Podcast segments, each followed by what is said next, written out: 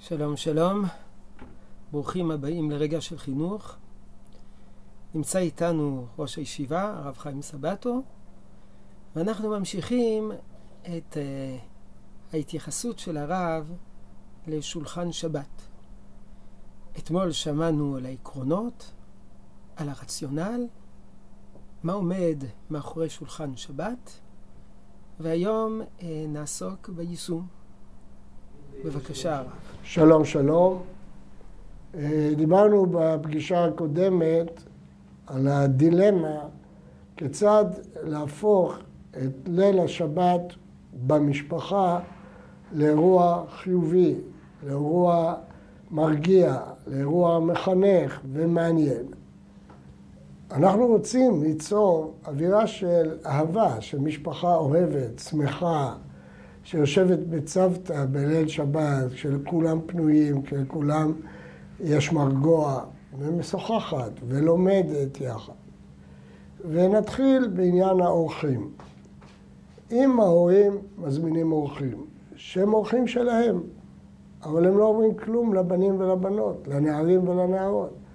הרי מובן שהם ירגישו שלא בנוח, אבל אם האורחים יתאימו גם לבנים ולבנות, אם קובעים שאחת לשלושה שבוע, שבועות, אחת לשלוש שבתות, מזמינים שני חברים של הבן יחד, כמובן שהאווירה תהיה אחרת לגמרי באותה שבת, כי הוא יושב עם חברים, או הבת יושבת עם חברות.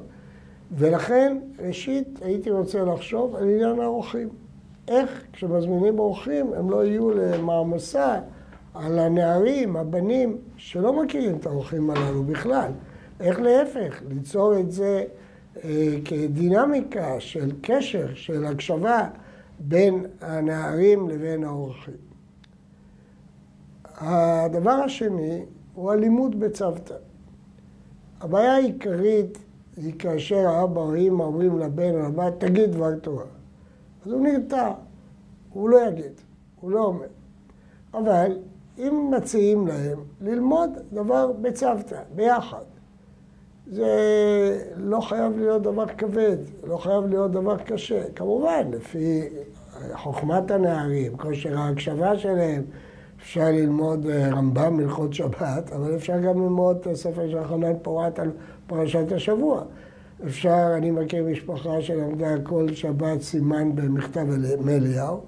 ואפשר ללמוד את מועדי הראייה של הרב נריה, שהוא מספר שם סיפורים על הרב קוק, ואפילו איש צדיק היה על הרב אריה לוין, ואפילו סיפורי חסידים של הרב שי זבין.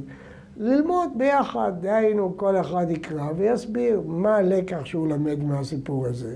האם לדעתו הסיפור החסידי הזה מחנך לערך חיובי, או ההפך, אולי הוא מחנך לערך שלילי.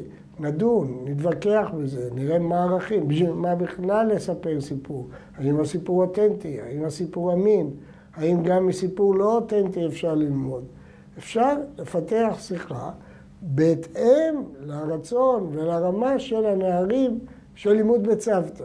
אם זה בחורים אה, שאוהבי תורה ולומדי תורה, כמובן שנלמד איתם פרשת שבוע, נלמד אבן עזרא, נלמד רשב"ם, שהם לא מכירים אותו בדרך כלל. וננסה להשוות ביניהם. אם זה, כפי שאמרתי, בחורים ובחורות שהכושר ההקשבה והריכוז שלהם יותר נמוכים, אפשר ללמוד אותם דבר אומנותי, דבר ספרותי. ו... אבל כשאני אומר ללמוד, אני לא מתכוון להרצות. אני מתכוון לקרוא ביחד, שהילדים קוראים וההורים קוראים, וביחד מסבירים. אני הייתי במשפחה אחת שקראו כל שבת פרק מפרקי אבות, כל ילד היה קורא משנה וצריך להגיד את דעתו. להוסיף, להדגים, לפרש, וזה היה נפלא. כיוון שכשאדם מרגיש שהוא שותף, כשאדם מרגיש שהוא אה, ביחד נמצא, אז הוא מרגיש שמח, נינוח. ההצעה הראשונה של אורחים שמתאימים לנער, ההצעה השנייה של לימוד משותף בצוותא לפי הרמה והיכולת והחשק של הנערים והנערות היא הצעה טובה. תודה רבה על הרב חיים סבתו, על הדברים החשובים. יהי רצון שתשרה הברכה בעבודתנו החינוכית. שלום שלום.